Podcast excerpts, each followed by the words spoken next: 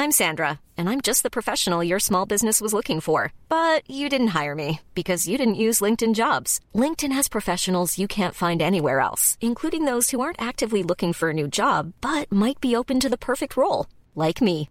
In a given month, over 70% of LinkedIn users don't visit other leading job sites. So if you're not looking on LinkedIn, you'll miss out on great candidates like Sandra. Start hiring professionals like a professional. Post your free job on linkedin.com/people today. Nietzsche è uno di quei pazzi della filosofia che usando la sua pazzia è riuscito persino a dirci qualcosa di ragionevole, di utile e magari anche di applicabile alla nostra vita. Allora, quest'oggi proviamo a capire perché nel 2023 potrebbe essere una buona idea leggere Nietzsche. Ne parliamo dopo la sigla. Uno spettro si aggira per il web. Lo spettro di Daily Cogito. Zombie, siete avvertiti.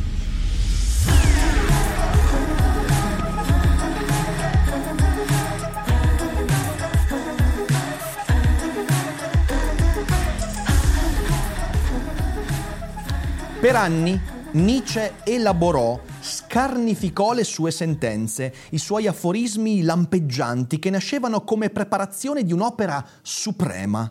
Pazientemente raccolse il suo orzo triturato, raggruppandolo successivamente in un ordine e in un altro, variandolo, aggiungendo del nuovo e scartando del vecchio, sino a che, nei periodi brevissimi e intermittenti di ispirazione, gli riuscì di fondere tutto quel molteplice di similitudini e di sentenze nella magia di un racconto favoloso e continuo. Questa nascita dell'opera dovrebbe mettere paura. Di fronte a essa è meglio la cautela o l'abbandono. Queste parole di Giorgio Colli sono perfettamente rappresentative dello spirito che vorrei trasmettervi quest'oggi, parlandovi di un autore che per me è stato importantissimo, Friedrich Nietzsche. E dal momento che Nietzsche è uno di quegli autori che spesso vengono avvicinati perché vanno di moda, beh, mi sento quasi in dovere di dirvi quali sono i motivi che potrebbero spingerci a leggere Nietzsche, i motivi buoni, quello che potremmo trovare in questo pensatore, senza crearci anche aspettative troppo sbagliate, troppo storte. Come avvicinarci a questo autore? Ovviamente cercherò di parlare un po' di alcune sue opere, ma soprattutto di alcune idee centrali, proponendovi anche delle letture. Ci proviamo, eh? è un autore complicato, difficile, fraintendibile, perché Nietzsche, soprattutto nelle sue opere più famose, ha espresso una filosofia in forma di mito.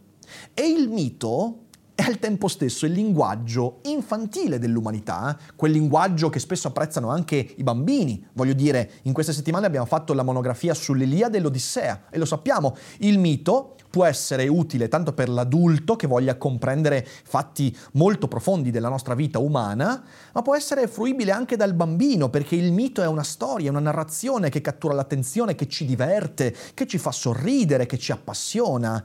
Ma questo fa del mito il linguaggio più facile e più difficile a cui possiamo accedere. È facile perché la storia ci trascina, la storia ci permette anche un po' di leggerezza, ma è difficile perché per accedere al reale reale significato delle storie, beh, ci vuole uno sforzo interpretativo molto più forte. Quando Achille e Agamennone litigano, possiamo fermarci al litigio, oppure possiamo vedere ciò che sta nel sostrato, l'idea di conflitto, l'idea di polemos. Quando Odisseo nell'Odissea eh, va dalla maga Circe, potremmo fermarci alla superficie e dire ah, la malvagità di Circe, oppure potremmo scavare, interpretare fra le righe e capire che Circe in realtà non è malvagia, ma cerca di fare il bene nel modo sbagliato, soprattutto a se stessa. E quindi il mito ci richiede un quid di attenzione, di sagacia, di coraggio, di interpretazione che è un po' più profondo rispetto ad altre storie, ad altri stili. Perciò Nietzsche, con questi suoi miti, soprattutto ovviamente lo Zarathustra, eh, ci chiede tantissimo e però è accessibile a chiunque, motivo per cui lo Zarathustra è un libro per tutti e per nessuno, lo stesso motivo per cui anche l'Iliade, l'Odissea lo sono. Il rapporto fra razionale e irrazionale in Nietzsche si fa interessante. E Giorgio Colli ce l'ha detto chiaramente, questi libri ricordano l'incantesimo, la magia. Io ricordo che la prima volta in cui ho letto Nietzsche ne fui folgorato, ma non sapevo perché. Era come se nelle sue parole ci fosse un incantesimo che mi aveva inserito un sentimento inaspettato. Ero giovane, avevo 14 anni, lessi questo autore dal nome impronunciabile, mi cadde letteralmente fra le mani un suo libro e non ci capii una mazza, eppure suscitò qualcosa in me.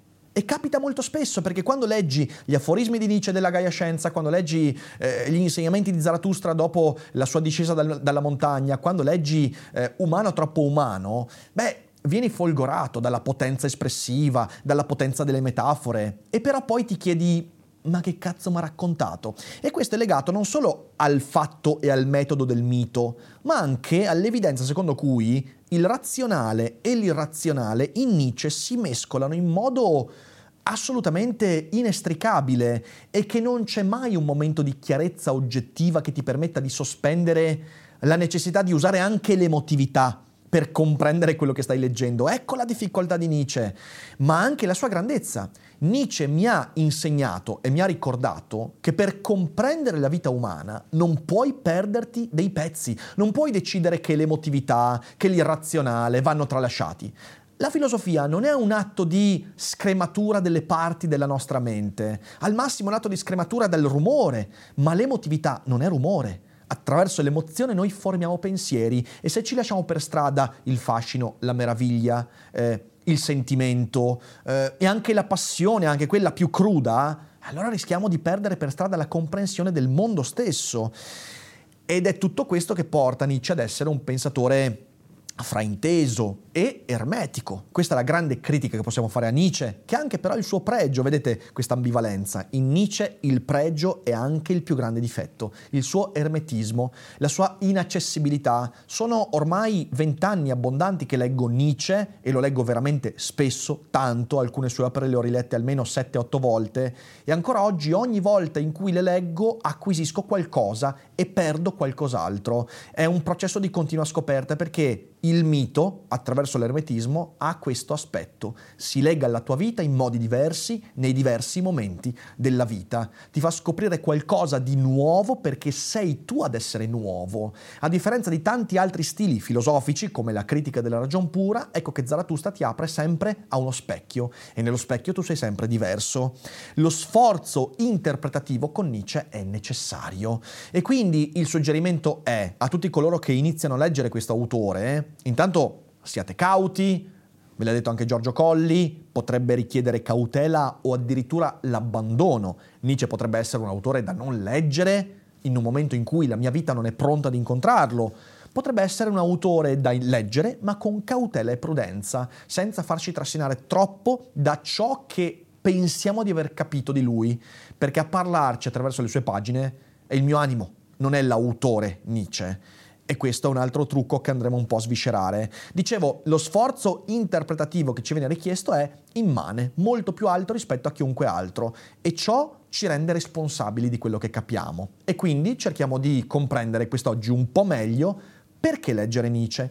Prima di farlo però vorrei darvi due notizie importanti. Allora, la prima notizia è che arriva a giugno il nuovo Stand Up Cogito Tour, ovvero Daily Cogito ma sul palcoscenico di sette teatri in giro per l'Italia. Abbiamo fissato delle date e ci sono già tutte quante le date sul nostro sito con le città. In questi giorni avrete anche eh, i link per fare la prenotazione dei vostri spettacoli. Eh, che cos'è lo Stand Up Cogito Tour? Beh, è un tour teatrale in cui Daily Cogito va a teatro sul palcoscenico. Con la nostra Cogito, Cogito Car andremo a caricare tutti gli studios in questa automobile e andremo Sanremo dove siamo stati chiamati. Eh, peraltro, a differenza dello scorso tour, che è stata un, un'esperienza meravigliosa, questa sarà, sarà ancora meglio, a differenza di quel tour, in questa occasione abbiamo deciso di avere un ospite per ogni data e quindi avremo Dario Moccia, avremo Uesa, avremo tantissimi, l'avvocato dell'atomo, avremo cartoni morti, insomma date un'occhiata al sito perché troverete tutti quanti i dettagli in questi giorni e io non vedo l'ora che arrivi questo momento perché lo aspettavo da tanto. Il tour l'anno scorso parlava parlava della verità.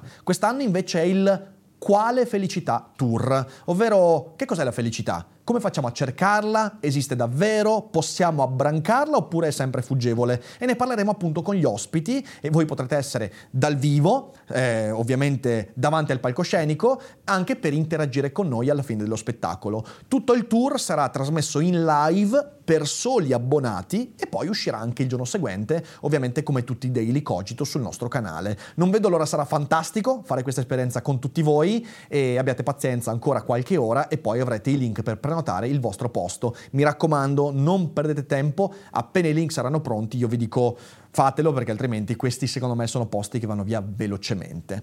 Accanto a tutto ciò voglio anche ringraziare lo sponsor di oggi che ci permette di capire meglio noi stessi in inglese, ovvero Cambly. Ora, Cambly è un'applicazione che ormai è partner della nostra trasmissione da due anni, con grande soddisfazione nostra e vostra, perché eh, spessissimo mi capita di ricevere messaggi da parte di qualcuno di voi della community che mi dice quanto ha trovato utile Cambly. Cambly è un'applicazione che attraverso smartphone o computer ti permette di imparare come si deve l'inglese. E com'è che si deve? Beh, parlando con chi l'inglese lo mastica madrelingua. Infatti Cambly ti mette a disposizione una montagna di insegnanti madrelingua provenienti da ogni campo del sapere. Ti serve l'inglese tecnico-commerciale? Avrai l'insegnante giusto per te. Ti serve leggere Tolkien oppure Shakespeare in originale? Cambly ha l'insegnante giusto per te. Ti serve fare un colloquio di lavoro nell'ambito della chimica farmaceutica? Troverai l'insegnante giusto per te. E in questo mese di maggio avrete accesso a uno sconto del 50% usando il link in descrizione e oltre a questo anche potrete provare Cambly per 15 minuti gratis. Quindi dateci un'occhiata. C'è anche Cambly Groups che ti permette di eh, avere delle classi in gruppo e questo abbatte ulteriormente i costi e insomma non c'è nessun motivo per non provare Cambly gratis per un quarto d'ora. Fatelo e una volta provato sono certo che non cambierete idea. Cambly è il partner giusto per chi vuole insegna- imparare bene l'inglese. E quindi grazie a Cambly e grazie a chi decide di utilizzarlo. Allora, torniamo al nostro Nietzsche. Ora, io mi sono segnato tre idee fondamentali, perché io potrei parlare di Nietzsche per quattro ore, ma non è il caso di farlo, ok? Anche perché qua altrimenti qualcuno mi abbatte. E vorrei partire con eh, il concetto del tragico. Il tragico ineliminabile. Uno dei punti essenziali della filosofia nicciana, infatti, è togliamoci di dosso l'idea che la tragedia umana sia un optional, sia un inciampo sia una cosa che si può evitare. In realtà nella filosofia nicciana la dimensione tragica è parte integrante della vita. Il tragico inteso come quella indecidibilità del destino umano. Quando si sviluppa il tragico? Quando mi rendo conto che tutte le scelte a disposizione mi impediranno comunque di trovare la risoluzione dei miei problemi. Tragico è Edipo quando si rende conto che le cose fatte in passato non gli permetteranno di risolvere la sua situazione in futuro. Eh, tragica è l'Iliade quando ci si rende conto che effettivamente la guerra in corso nessuno avrebbe mai potuto fermarla, evitarla. Tragico è il destino dell'uomo che riconosce la propria incapacità di deviare il corso degli eventi e che qualunque cosa faccia non ci sarà giusto o sbagliato, ci sarà solo quello che deve accadere. E perché succede questo? Beh, perché c'è un dualismo nell'animo dell'uomo, un dualismo terribile, quello fra Apollo e Dioniso. E nella nascita della tragedia, uno dei testi più importanti di Nietzsche, anche il primo, il più famoso dei primi testi di Nietzsche, l'autore scrive alle loro due divinità artistiche, Apollo e Dioniso, si riallaccia la nostra conoscenza del fatto che nel mondo greco sussiste un enorme contrasto, per origine e per fini, fra l'arte dello scultore, l'apollinea, e l'arte non figurativa della musica, quella di Dioniso, i due impulsi, così diversi, procedono l'uno accanto all'altro, per lo più in aperto dissidio fra loro e con un'eccitazione reciproca a frutti sempre nuovi e più robusti, per perpetuare in essi la lotta di quell'antitesi che il comune termine arte solo apparentemente supera finché da ultimo, per un miracoloso atto metafisico della volontà ellenica, appaiono accoppiati l'uno all'altro e in questo accoppiamento producono finalmente l'opera d'arte altrettanto dionisiaca che apollinea della tragedia attica. Per accostarci di più a quei due impulsi, immaginandoli innanzitutto come i mondi artistici separati del sogno e dell'ebbrezza, fra questi fenomeni fisiologici si può notare un contrasto corrispondente a quello fra l'apollineo e il dionisiaco. Che cos'è Apollineo e Dionisiaco? Beh, è tantissime cose. Nietzsche parte dall'arte perché lui vuole fare una trattazione estetica della tragedia attica e lui dice a un certo punto la grande intuizione che fonda l'ethos dell'ellenismo è il fatto di saper mettere insieme per la prima volta nella storia questi due impulsi. Impulso formale, estetico, di stabilità, di ordine, scultoreo, quello dell'Apollineo, che cerca appunto l'ordine, e l'impulso anarchico, distruttore, rimescolante, completamente privo di archè, quindi privo di principi, privo di punti fermi, la danza, la musica informe del dionisiaco. Quindi la ricerca dell'ordine e la ricerca del disordine, l'impulso alla vita e l'impulso alla morte, l'impulso alla stasi, alla permanenza e l'impulso alla transitorietà, alla rimessa continua in discussione delle cose.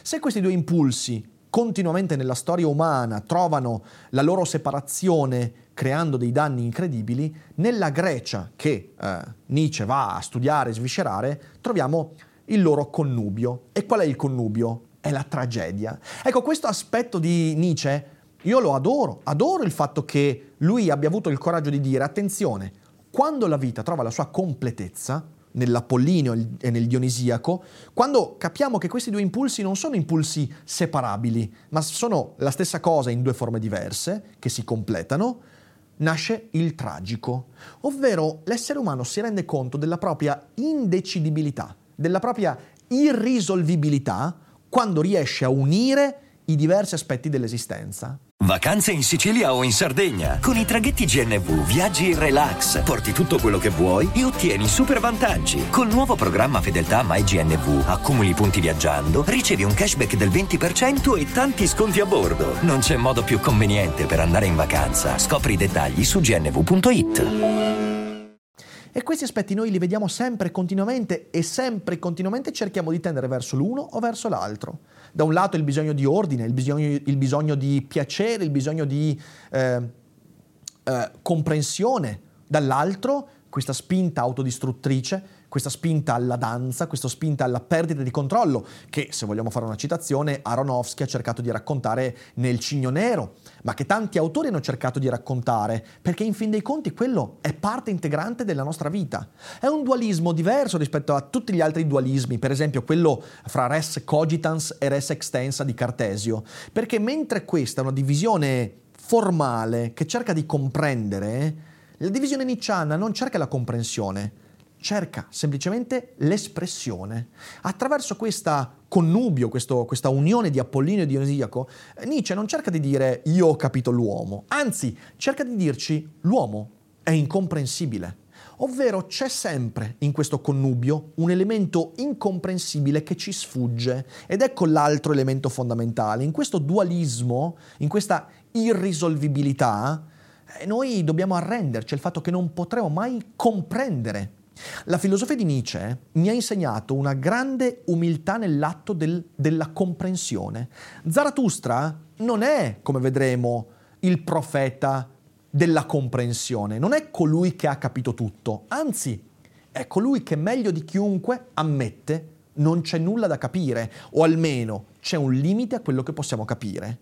Allora ecco il tragico, ineliminabile, il fatto che soffriamo non perché qualcuno ci fa soffrire, ma perché siamo quella irriducibile incomprensione. È il dualismo della vita umana e pochi autori più di Nietzsche hanno saputo esprimere questo aspetto. E il suggerimento di Nietzsche qual è? È quello di prendere in mano questa tragedia, quello di non fuggire dalla tragedia, non fuggire dall'incomprensione. Noi invece siamo sempre impegnati a cercare evasioni, divertissement, nel momento in cui ci accorgiamo della nostra irrisolvibilità. Noi vogliamo essere risolvibili e vogliamo che qualcuno ci risolva, che sia uno scienziato, un mago, un filosofo, vogliamo qualcuno che ci risolva. E Nietzsche è crudele, così come è crudele la vita, e ti dice non sei risolvibile. Arrenditi alla tua irrisolvibilità. Non potrai evitare la dimensione tragica dell'esistenza perché tu sei il connubio continuamente variabile di Apollineo e Dionisiaco Fin tanto che ti racconterai di poter eliminare l'uno o l'altro, soffrirai comunque, ma in un modo inconsapevole. Quando ti arrenderai a quella sofferenza, forse potresti acquisire qualcosa anche di gioioso. Credo che sia una costruzione straordinaria questa di Nietzsche. E questo ci porta al secondo aspetto che vorrei discutere con voi del perché leggere Nietzsche. Perché Nietzsche ci racconta quella che mi sento di definire una diversa forma di destino. Ora, la parola destino è una parola complicata, una parola che ci ricorda cose fastidiose, eh, per esempio la predeterminazione, la mancanza di libertà. Se c'è un destino, c'è qualche Dio che l'ha disegnato per noi. Nietzsche non la pensa così. Nietzsche non pensa che ci sia un architetto che ha messo un progetto davanti a noi e che noi dobbiamo seguire per forza. No, è più crudele di così, ma anche più onesto. Né La Gaia Scienza, che è forse la mia opera preferita di Nietzsche, insieme allo Zarathustra, c'è il frammento famosissimo 341 che vorrei leggere con voi e commentare. Si intitola Il peso più grande e scrive Nietzsche. Che faresti se un giorno o una notte un demone si introducesse di soppiatto nella tua solitudine più solitaria e ti dicesse questa vita, quale la stai vivendo adesso e l'hai vissuta, dovrai viverla ancora una volta e ancora innumerevoli volte. E in essa non ci sarà niente di nuovo, ma ogni dolore e ogni piacere e ogni pensiero e sospiro e ogni cosa incredibilmente piccola e grande della tua vita dovrà per te ritornare e tutto nello stesso ordine e successione. E così pure questo ragno e questo chiaro di luna tra gli alberi e così anche questo attimo e io stesso. L'eterna clessidra dell'esistenza viene sempre di nuovo capovolta e tu con essa, granello di polvere. Non ti, gettere, non ti getteresti a terra, digrignando i denti e maledicendo il demone che così avesse parlato? Oppure hai vissuto una volta un attimo prodigioso per cui gli diresti tu sei un Dio e mai ho sentito una cosa più divina? Se questo pensiero acquistasse potere su di te, avrebbe su di te quale sei l'effetto di trasformarti e forse di schiacciarti. La domanda di fronte a tutto e ogni cosa, vuoi tu questo ancora una volta e ancora innumerevoli volte? Graverebbe sul tuo agire come il peso più grande. Oh, quanto dovresti amare te stesso e la vita per non desiderare nient'altro che quest'ultima eterna conferma e suggello? Questo è un pezzo straordinario. Proviamo ad analizzarlo un po'. Questo demone nella notte arriva da Nietzsche o da chi per esso gli dice guarda che tutto quello che hai vissuto lo hai già vissuto e lo rivivrai. E Nietzsche si chiede come posso sopportare questa idea? Come posso non farmi schiacciare dall'idea dell'eterno ritorno? Ecco il destino diverso che ci racconta Nietzsche. Non un destino per cui quello che ti accade è stato progettato, ma un destino per cui quello che accade andrà così perché è già accaduto e accadrà infinite volte. Questo pensiero è un pensiero che trasforma Nietzsche in un pensatore antico perché la ciclicità della storia è un'idea che era molto cara. Per esempio a Omero, l'abbiamo visto nell'Iliade e nell'Odissea, l'idea che la storia e la vita siano un ciclo continuo e che tutto ritorni identico a se stesso è un'idea molto cara ai presocratici e all'antichità greca.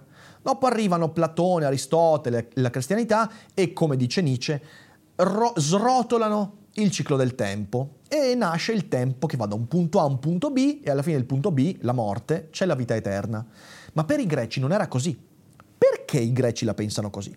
Ora, Nietzsche la pensa così e dà una motivazione che potrebbe sembrare ingenua. Lui dice, se l'universo ha un tempo eterno, che è un sé piuttosto grande, e in questo universo la materia, ovvero le particelle, gli atomi, sono finite, allora vuol dire che le combinazioni delle particelle inevitabilmente si ripetono infinitamente e quindi l'eterno ritorno.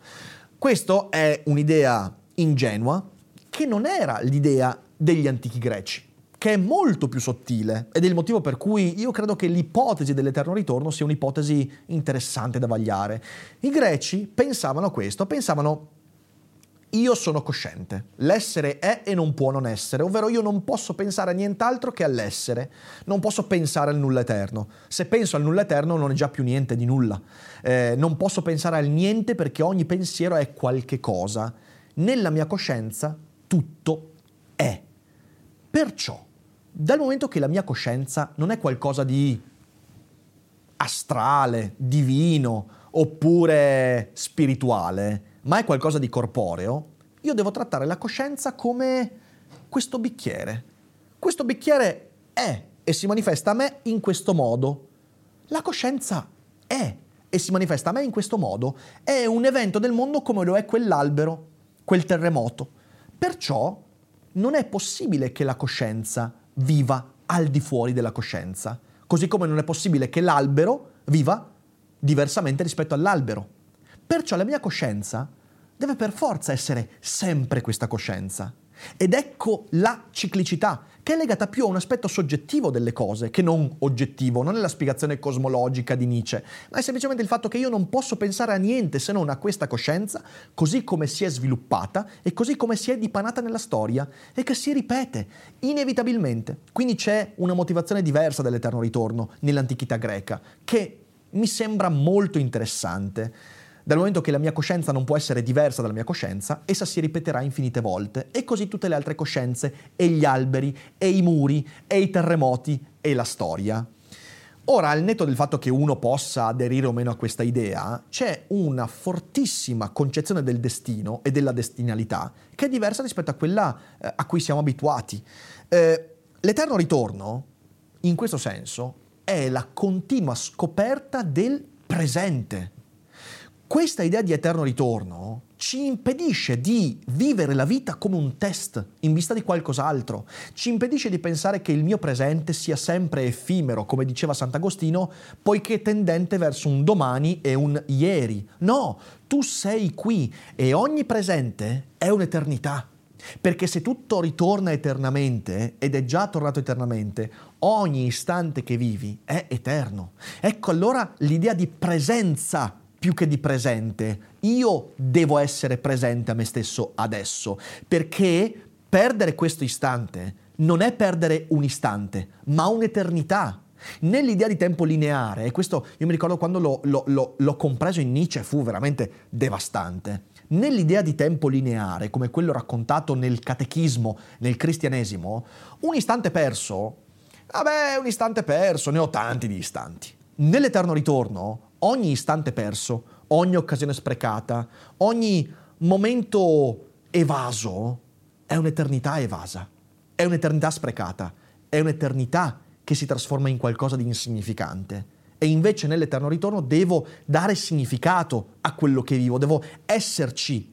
Nell'eterno ritorno non sono nel presente, io sono il presente e questo presente è stato presente per infinite volte e lo sarà altre infinite volte. Perciò io sono molto legato a questa idea di Nietzsche perché lui ci sta dicendo non scappare, non crearti diversivi, non andare su meta, non cercare una virtualità, non sei in Matrix, sei nel mondo, nella storia, nel tuo presente che incarni. E ogni volta in cui ti convinci di essere in Matrix, eternamente ti convinci di una fantasia.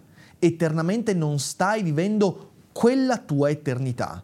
Di nuovo, non è il punto che sia vero o falso questo, perché non è falsificabile, non è probabile, ma cavolo se è potente. È un'idea che ti riempie, che ti crea la necessità di vivere le tue relazioni in modo pieno perché quel momento lo hai già vissuto infinitamente e lo vivrai infinite altre volte. Lo vuoi veramente vivere di merda? Vuoi veramente scappare via? Vuoi veramente pensare di essere altrove? Vuoi vivere il tuo presente pensando di voler essere in un altro presente? Non puoi, è tuo eternamente. Sii te stesso ed è qui che Nietzsche, secondo la mia visione, ci permette di riscoprire un'interiorità senza metterci in mezzo Dio, un'interiorità corporea. Tu sei tutto te stesso adesso e non devi sprecarti, non devi mortificarti, non devi evadere. Stai in quello che ti accade, stai in quello che sei e vivilo pienamente. è molto interessante il fatto che poi Nietzsche è uno di quegli autori che non ha saputo incarnare la sua filosofia, perché in fin dei conti lui visse una vita molto scialba, molto evasiva, molto impaurita. Eh, c'è un bellissimo libro che è di François Nudelman, che è Il genio, il genio della menzogna, scusatemi. Scusatemi, qui eh, Nietzsche viene mostrato per quello che è un essere umano insufficiente rispetto al pensiero che ha prodotto. Ma io ringrazio questo perché la filosofia nasce anche da queste, da queste rotture. Filosofia che non è all'altezza, scusatemi, individuo che non è all'altezza della sua filosofia ci permette di prendere le sue opere e dire io magari posso essere un po' più vicino a quel pensiero rispetto a lui. La filosofia nasce sempre da un'insufficienza, quindi è inevitabile. A tutto questo si lega la terza idea, che è quella del diventa quello che sei. E anche qui c'è un pezzo che voglio leggervi, eh, in realtà tratto dallo Zarathustra, eh, che è anche questo un pezzo piuttosto famoso, meno dell'altro, eh, però mi sembra, mi sembra significativo. Eh, allora, un attimo solo che devo prendere il segno, nel frattempo insomma voi eh, vedete di non scappare via. Eh, eccolo qua, ed è la visione e l'enigma. Scrive Nietzsche, ma qui giaceva un uomo e proprio qui il cane che saltava col pelo irto, guaiolante, adesso mi vide accorrere e allora ululò di nuovo, urlò. Avevo mai sentito prima un cane urlare aiuto a quel modo? E davvero ciò che vidi non l'avevo mai visto. Vidi un giovane pastore rotolarsi soffocato, convulso, stravolto in viso, cui un greve serpente nero penzolava dalla bocca. Avevo mai visto tanto schifo e livido raccapriccio dipinto su un volto? Forse mentre dormiva il serpente gli si era strisciato dentro le fauci e lì si era barbicato mordendo. La mia mano tirò con forza il serpente, tirava e tirava invano, non riusciva a strappare il serpente dalle fauci. Allora un grido mi fuggì dalla bocca: Mordi! Mordi! Staccagli il capo, mordi! Così gridò da dentro di me. Il mio orrore, il mio odio, il mio schifo, la mia pietà, tutto quanto in me, buono o cattivo, gridava da dentro di me, fuso in un sol grido. Voi, uomini arditi che mi circondate, voi dediti alla ricerca e al tentativo, e chiunque tra voi si sia mai imbarcato con vele ingegnose per mari inesplorati, voi che amate gli enigmi, sciogliete dunque l'enigma che io allora contemplai, interpretatemi la visione del più solitario tra gli uomini, giacché era una visione e una previsione. Che cosa vidi allora per similitudine? E chi è colui che un giorno non potrà non venirne? Chi è il pastore cui il serpente strisciò in tal modo entro le fauci? Chi è l'uomo cui le più grevi e le più nere tra le cose strisceranno nelle fauci? Il pastore poi morse, così come gli consigliava il mio grido, e morse bene. Lontano da sé sputò la testa del serpente e balzò in piedi. Non più pastore, non più uomo, un trasformato, un circonfuso di luce che rideva. Mai prima al mondo aveva riso un uomo come lui rise. Oh, fratelli, udii un riso che non era di un uomo e ora mi consuma una sete, un desiderio nostalgico che mai si placa. La nostalgia di quel riso mi consuma. Come sopporto di vivere ancora, come sopporterei di morire ora. Così parlò Zarathustra. Che cosa ci racconta questo enigma? E questo enigma ci racconta un fatto ovviamente interpretabile, interpretabile in mille modi. Vi porto la mia interpretazione, corroborata da studiosi e via dicendo, racconta di quanto neanche Zarathustra, il saggio dei saggi, possa estrarre dal mio corpo il serpente che mi soffoca. Il serpente può essere mille cose. Il serpente può essere il senso di colpa, il serpente può essere la religione, le ideologie, il serpente può essere la presenza della madre, del padre, il serpente può essere la paura di vivere, di prendersi rischi, la paura di esplorare, il serpente può essere tutto ciò che ci impedisce di essere quello che già siamo. Il serpente è ciò che ci maschera, che ci dissimula. Il serpente è ciò che ci impedisce di vivere il presente, di essere il nostro presente, tutto ciò che ci fa sfuggire la vita, tutto ciò che ci impedisce di stare nei nostri panni. Cos'è che accade? Accade che il saggio non può tirare fuori il serpente, nessuno può farlo. Puoi soltanto mordere il serpente. Un'immagine orrorifica, terribile. Mordere il serpente, che schifo. Chissà il sangue del serpente, il gusto orribile e poi il fastidio, lo sputare la, la testa. Non vorrei mai vivere nella vita, nella bocca, nel corpo di uno che ha morso un serpente.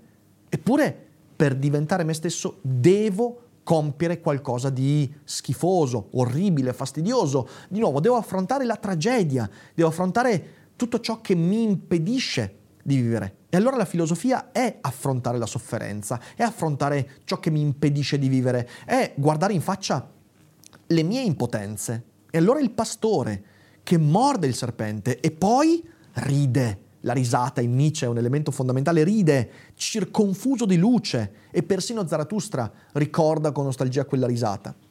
Ora, questo è un brano straordinario eh, che ci dice, ci dice tantissimo, evidentemente. Ci dice prima di tutto che soltanto io, soltanto io posso mordere la testa del serpente, solo io posso trarmi d'impaccio da ciò che mi impedisce di vivere. È quella la riscoperta dell'interiorità, è per quello che l'eterno ritorno è un pensiero così potente, che può essere così forte, eh, così respingente, ma al tempo stesso motivante per la mia esistenza. L'eterno ritorno mi permette di mordere il serpente perché non, quando mi rendo conto di vivere ogni istante come se fosse un'eternità, non voglio passare un ulteriore istante nella vita di qualcun altro, a fingere, a dissimularmi, a evadere. No, lasciate che io sia me stesso, lasciatemi in questa eternità con la mia vita, diventa te stesso, incarna quello che sei. La filosofia di Nietzsche è una filosofia che ti cerca di suggerire come sia necessario desiderare quello che già sei. Tu devi essere quello che già sei. Devi trovare gli strumenti per sputare il serpente, liberarti dai catenacci, essere quello che sei, liberandoti da quelle paure, da quelle maschere, da quelle finzioni. È per questo che la letteratura di Nietzsche, la sua filosofia è un incantesimo. Perché questo tipo di concetto non lo può trasmettere con un'analisi razionale, con una critica ben impostata, con una fenomenologia, non può farlo. Deve essere un mito, un mito che ti spinge in modo anche irrazionale a compiere una scelta che qualcuno potrebbe dirti non farlo. Non mordere la testa, che schifo mordere la testa, è un, è un enigma straordinario che di nuovo si rifà ai tempi antichi, a Eraclito, all'Odissea, al, sapie, al sapere antico greco ed è estremamente potente.